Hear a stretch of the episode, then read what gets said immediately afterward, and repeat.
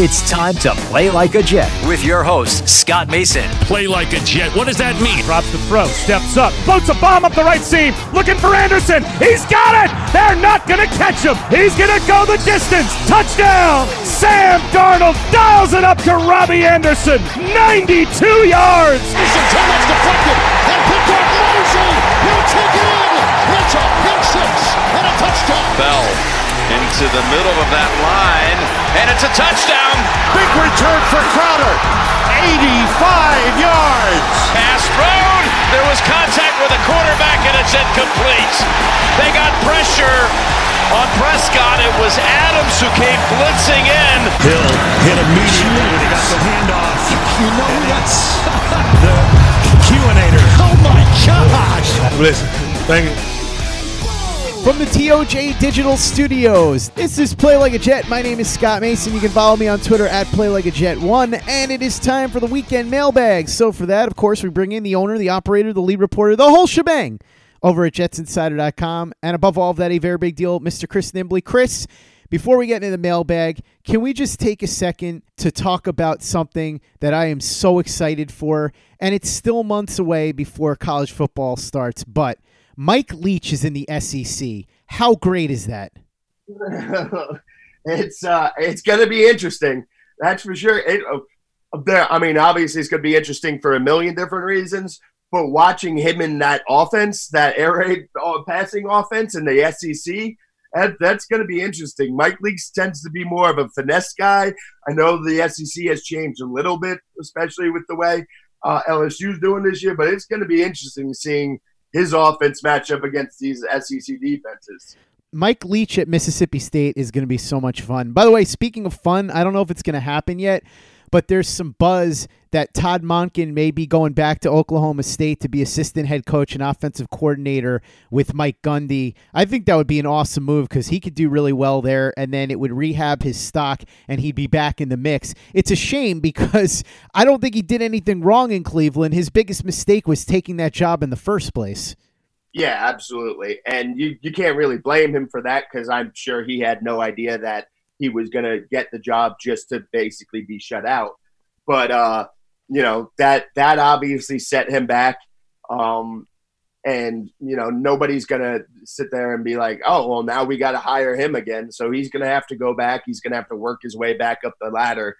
but I'm not going to be surprised at all. If We start hearing his name bubbling up again in a couple years. Hey, hey, who knows? Maybe, uh, by the time the Jets are ready to move on from Adam Gase, Todd Monken will work his way back up to that list. I'm all for it. You know how much I like Monken. So we'll monitor that situation, but I would like to see him go back to Oklahoma State with Mike Gundy because he had a ton of success there, and I think he could do really well there again. Before we get into the mailbag, Chris, there are a couple of things that I wanted to ask you about that I put on Twitter as theoreticals. One of them was, and I was kind of surprised at the answers here because I put it up as a poll. With the Jets picking at number 11, let's say that once you get to number nine, two of the three top offensive tackles are off the board. And let's say Joe Douglas has determined that those three guys are the three guys. By far, they're the elite group, and they're the only ones that he has rated as high first round grades. And we're talking about Jedrick Wills from Alabama, Tristan Wirfs from Iowa, and Andrew Thomas from Georgia. So let's say any two of those three are gone. Also, obviously, Joe Burrow's gone, Chase Young, Espensa, Jerry Jeudy, CeeDee Lamb, Tua. Let's say all these guys are gone. Not that the Jets are going to pick Tua or Joe Burrow anyway, but you get the point. So you're sitting there, and the Jaguars are at number nine. One of those tackles is on the board. The guys that I just said are not on the board. Okudah also not on the board. And you can't trade down. Let's just say that either no offers are coming or you're getting no offer worth taking. If you're sitting at number 11, do you jump the Browns because you know they're going to take that offensive tackle if you don't jump them and use a third round pick to do it? Or do you sit at 11 and see what your options are there and decide which player you want based on who's left? All right, so I, there, there's a lot of a lot of things here, lot, lots of names, lots of moving parts. Uh, especially, you know, I, I maybe there's some player who I I'm not fully familiar with that I haven't fallen in love with yet. Uh, that I would say, okay, stay comfortable at 11, and if you don't get the offensive lineman, you can take him there. But right now I'm going to say yes. I'm, I'm trading up and I'm getting that third offensive lineman.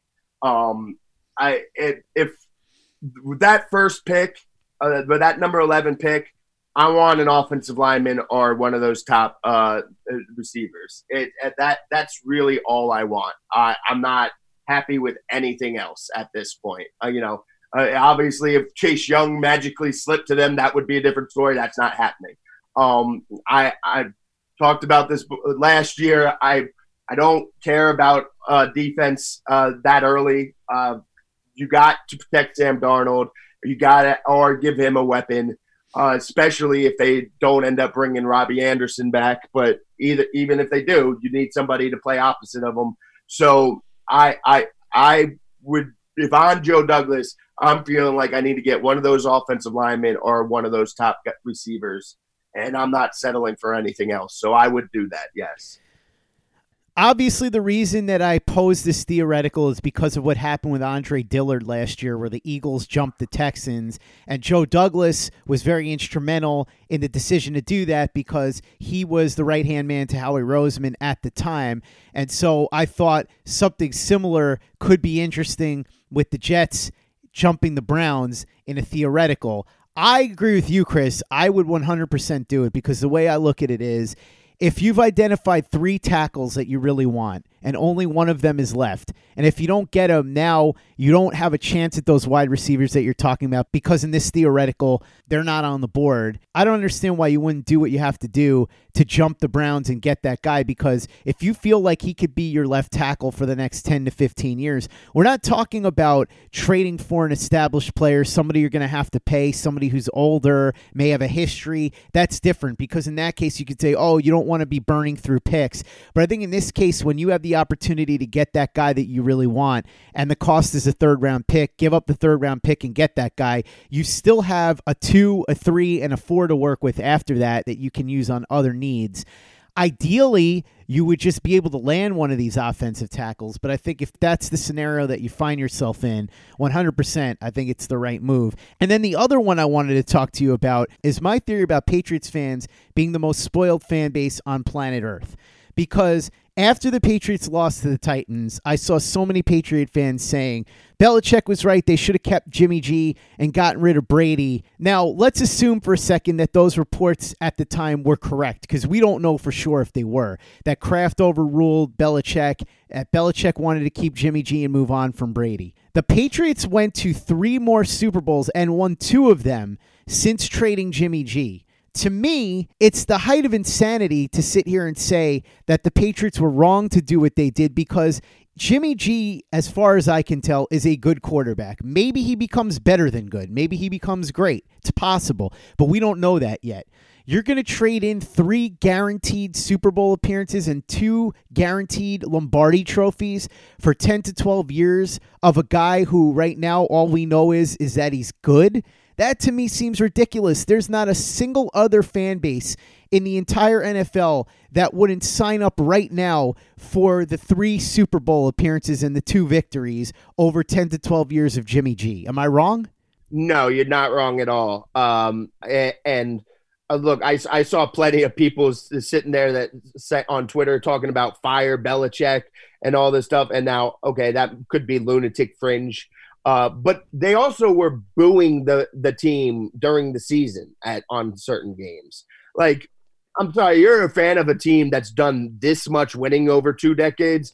They could, could be an absolute dumpster fire for the next couple years, and you don't have you shouldn't have the right to boo. To be able to dominate for over for two decades uh, you got to cut them a little slack in a slightly down year, and that, and I mean slightly. Uh, you know, obviously uh, Brady is not near what he used to be. Uh, he gave you six Super Bowl rings, so like, I mean, look at how most Giants fans continue to deal with Eli and think about Eli.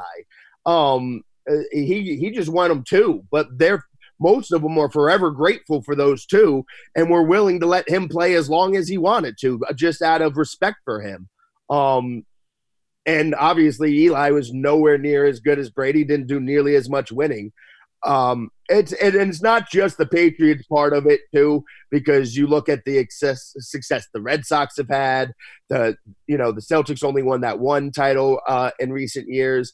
Bruins once uh, like they they are just a a spoiled area of the country when it comes to their sports, and they react uh, a little bit crazy like that. And yeah, okay, uh, you probably I'm not a, a, huge Jimmy G guy. I think he's he's decent, um, but they probably would have been better off with him this year. But I don't know that uh, they're they're winning the Super Bowl last year with him. So uh, and again, Brady got you six Super Bowls. Calm down. Well, not only that, Chris, but let's run this scenario through. First of all, Jimmy G had had an injury in New England, and then remember, he missed all of last year. Could you imagine if the Patriots had made that move and then Jimmy G gets hurt and he's out for the entire year? That fan base would have been insane. They would have been screaming, How could you trade the greatest quarterback of all time and this guy, you don't even know what he is, and now he's out for the whole year? And then Brady goes on and does something somewhere else. And on top of that, again, Unlike Eli Manning, Tom Brady was still operating at a high level. He was still arguably the best quarterback in the league at the point that they were trading Jimmy G, and he still gave them several more elite seasons and three more Super Bowl appearances, including two more Super Bowl championships. So I think that it's the height of insanity to suggest that the Patriots would have been better off with a guy that, as you said, Chris, is a good but not great quarterback. Maybe he becomes great. And see, this is where people will compare it to Favre and Rodgers, but the reason why that worked out is because Rodgers is an all time great. If Rodgers just turned out to be like a solid quarterback, there might have been some regret, especially if Brett Favre didn't get hurt in 2008 and ended up leading the Jets to the Super Bowl or something. Then Packers fans might have been screaming their heads off if Rodgers only ended up being a good quarterback. So you can't sit here, as far as I'm concerned, especially as a Jets fan, and tell me that you'd be willing to give up those three Super Bowl appearances and two Lombardi trophies for a good quarterback 10 to 12 years that you don't even know how far he can take you. It's ridiculous to me. I just can't fathom how anybody could even attempt to make that argument unless they're insanely spoiled. Yeah, it's nuts. And you, you can sit here, um, you know, talking about Jimmy G. I, I think – uh, San Francisco was the perfect place for him to go with Shanahan. I, mm-hmm. I don't think there's a lot of other coaches that would have him looking like a, a, even as good as he is. Um, it, I think if Adam Gase was his coach, it would be a disaster. Um, I could say that for a, a few quarterbacks, but uh, you know, obviously Andy Reid's another one he he would thrive with probably, but they they got their guy. Um, so there's a, a and yeah, Belichick would be able to get the most out of Garoppolo. I don't think that uh, matching what he got out of Brady over these last couple years. So uh, for they're they're playing the result now because they lost one wild card game, um, and I I think that Brady is I, I don't think at this point it doesn't seem like he wants to retire, is ready to retire, but I think he should because I think he's pretty washed up at this point. He can still do some things good, but not enough to put uh, you know a team on his back and carry him to the Super Bowl. But I, I'd still be more than content with that if I was a Patriots fan, knowing that we milked the last out of him and were able to win those wing, rings at the end then roll the dice and just hope that Garoppolo could have done it. I'll say this: he may not be the Tom Brady of old, but I think if you put him on a team that has talented weapons on offense, you can still win with him. Now, again, as you said, it's not the same as when he was at his peak and he was putting offenses on his back, but I do think that he's capable of making another deep run if they put the right personnel around him. So if I were the Patriots personally, I would try to keep him. Or if I was a team that had an opening at quarterback and a bunch of weapons elsewhere, I would go out and try and get him, especially since he, as you said, seems to want to keep playing. While sports can bring us so much joy, it can also bring us a lot of unwanted stress, and that stress can make it difficult to concentrate, relax, and get decent sleep. Sunday Scaries was launched in 2017 by two best friends and business partners, Bo Schmidt and Mike Sill. They operated a full service bar with 50 employees and were always exhausted. They tried all kinds of products, but they didn't work. Then they started experimenting with CBD. They loved the effects and regained control of their days and nights, but they wanted better CBD products. So, what they did for themselves was specially formulate CBD gummies with vitamins D3 and B12 that were super consumable, easy to take on the go, and effective. Long story short, their specially formulated CBD products and vitamins helped relieve the overwhelming angst they felt on a daily basis. So in July 2017, they named the company Sunday Scaries and began sharing their products with friends and launched their online store at sundayscaries.com. With tens of thousands of customers, monthly subscribers, and a 100% money back guarantee, Sunday Scaries has always been on a mission to transform a worrisome nation into a chill one. And right now, we have a bonus for you. Get 25% off all products at sundayscaries.com when you use the code OVERTIME. Again, 25% off all products at sundayscaries.com when you use the code OVERTIME. Hey guys, Greg Peterson here with the Baseball Betting Podcast. As we know, the MLB season is back in our lives. It's going to be a 60 game sprint unlike anything that we've ever seen before. And I'm going to be giving you picks every single day, seven days a week with Major League Baseball. We're also going to be keeping up with the KBO as well. If you like baseball and you like being able to make some money, subscribe to the Baseball Betting Podcast with Greg Peterson on Apple Podcasts, Google Play, Spotify, Stitcher, TuneIn, or wherever you get your podcasts. Hey guys, this is Greg Peterson, host of the podcast Hoopin' with Hoops. Despite the fact that college basketball is in the off season, it's never too early to get a jump start on taking a look at these teams because there is now 357 of them for the upcoming 2020-2021 college basketball season. I'm going to give you guys a deep dive on every last one of them, keep up with all the transfers in college basketball, and so much more. You are able to subscribe to Hoopin' with Hoops on Apple Podcasts, Google Play, Spotify, Stitcher, TuneIn, or wherever you get your podcasts. Play like a Jet. Play like a Jet. Let's jump into the mailbag now, Chris, and we'll start with our buddy Sean Stalker, who says Scott in the very big deal, Chris Nimbley. Most of the Jets beat has given Gase a pass, ignoring the trends he's continued from Miami. Is this just human nature? They saw he would be back another year and figured their jobs, lives, access to him will be better if they don't take the hard stand with a prickly head coach. I like how he calls him prickly because it's a perfect description of Adam Gase. I'm going to let you talk about this, Chris, because you're around these guys more. Now, to be fair, I've talked to a lot of them. You've heard them on this show a lot. Manish clearly does not fall into this category because A, he dances to the beat of his own drum, and B, he's clearly not exactly an Adam Gase fan.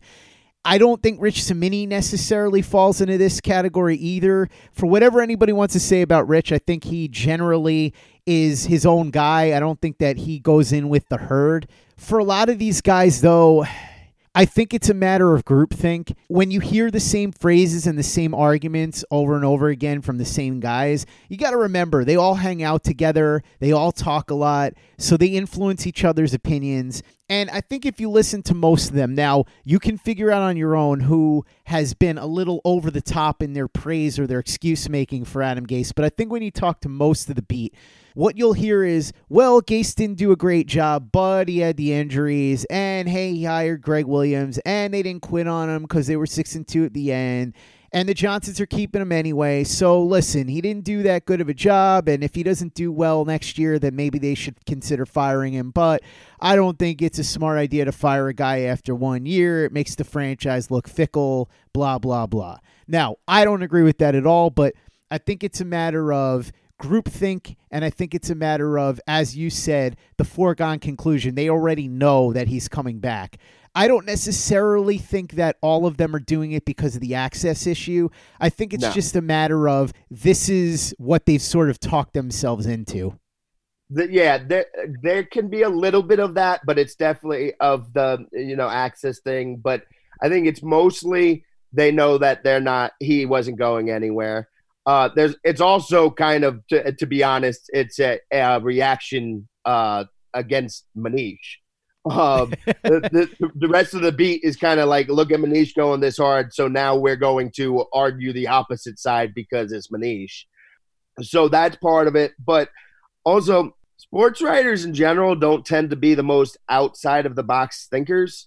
Um, they kind of and the, your point about everybody hanging out together, spending time together, and talking about it, get uh, stuff together, uh, that that hits the nail on the head because somebody throws something out that sounds like it makes sense and it's kind of like cliche at this point and everybody just agrees and they're like yeah and it's you know you keep hearing about you can't fire a coach after one year and you don't want Darnold on his third head coach in three seasons and all that sounds great in theory and I agree with all that in theory. Of course three different co- head coaches in 3 years is obviously less than ideal but I I don't think that having two years of Adam Gase is is worth sticking to that mantra.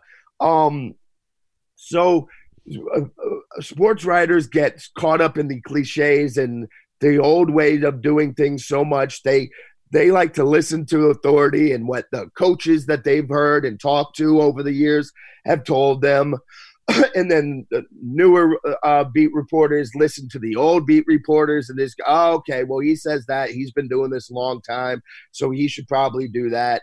Um, but this is the same thing that leads to whenever people question a coach hire and the oh but the they they wouldn't hire somebody who doesn't know what he's doing.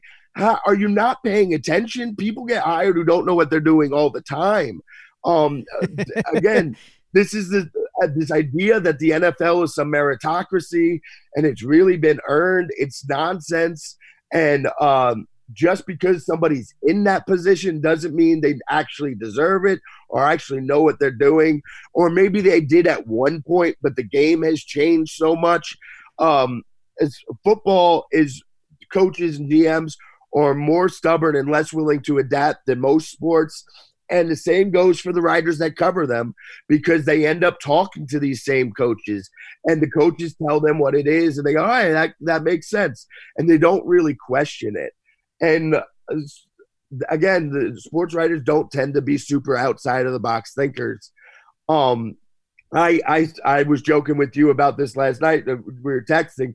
I get looked at as as a contrarian a lot of times because I'm willing to be like, yeah, no, that doesn't make sense anymore.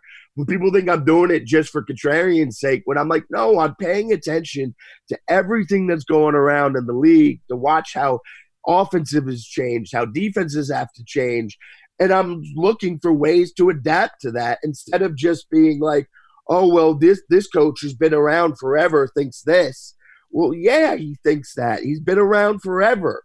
I want somebody willing to adapt. So I, I it's a combination of all those things. But again, it, it's really a lot of just they're mostly who they're listening to are people who just spout these type of old cliches that have been around forever.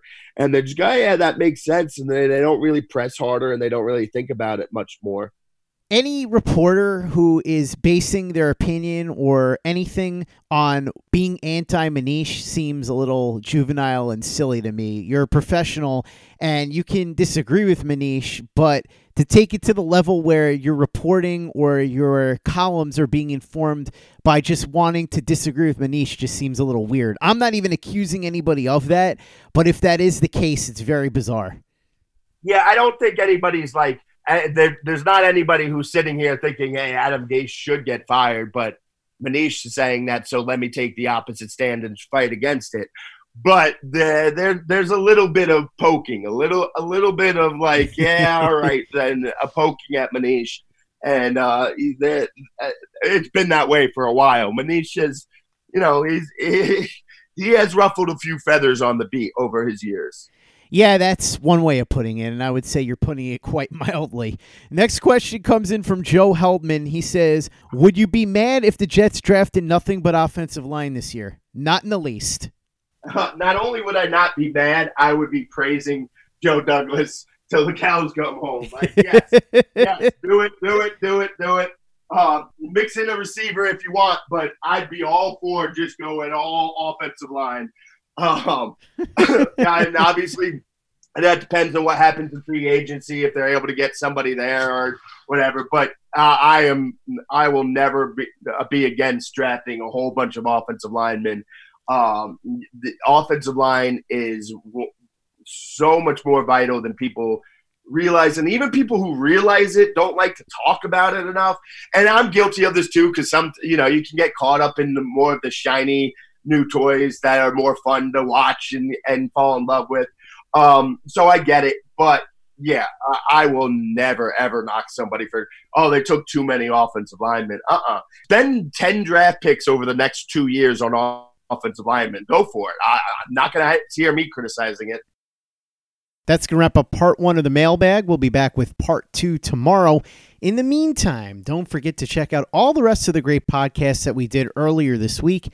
The first two installments of the off-season roundtable, we do this every year. The first one was on Monday with Chase Stuart, who is the founder of Football Perspective, and his brother Jamie Stuart, who is an Emmy Award winning sports reporter for News 12 Long Island.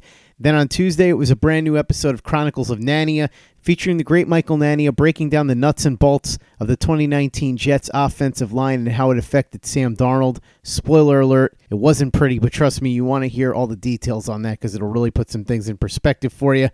Midweek with Manish, we talked about the Jamal Adams contract situation, but also had a really spirited debate about Josh Allen and Sam Darnold. So that's well worth listening to. Thursday was roundtable number two with Andy Vasquez, the beat reporter covering the New York Jets for the Bergen Record and NorthJersey.com. And then former New York Jet Jamal Westerman joined the show for Off the Edge, talking all about the art of edge rushing giving his performance review of the current Jets edge rushers, talking about some of his favorites both in the past and currently, dissecting the free agent class of edge rushers, and most importantly, above all of that, doing a hilarious Chuck Smith impression. He also told a really awesome story about the legendary Jason Taylor as well. So make sure you listen to all of those shows before we move on to part two of the mailbag, which will be coming up tomorrow. If you haven't had a chance to give us a five star review yet, if you could do that for us, really appreciate it. If you enjoy the show and you want to help out, this is an easy way to do it. It doesn't take much time, it doesn't cost you any money, but it does a lot for us. So we'd be very grateful if you went ahead and did that for us. Follow Chris on Twitter at CNimbley and at Jets Insider. Read his very big deal work over at jetsinsider.com. And for the latest and greatest in New York Jets podcasts, you know where to go. It's Turn on the Jets Digital and turnonthejets.com.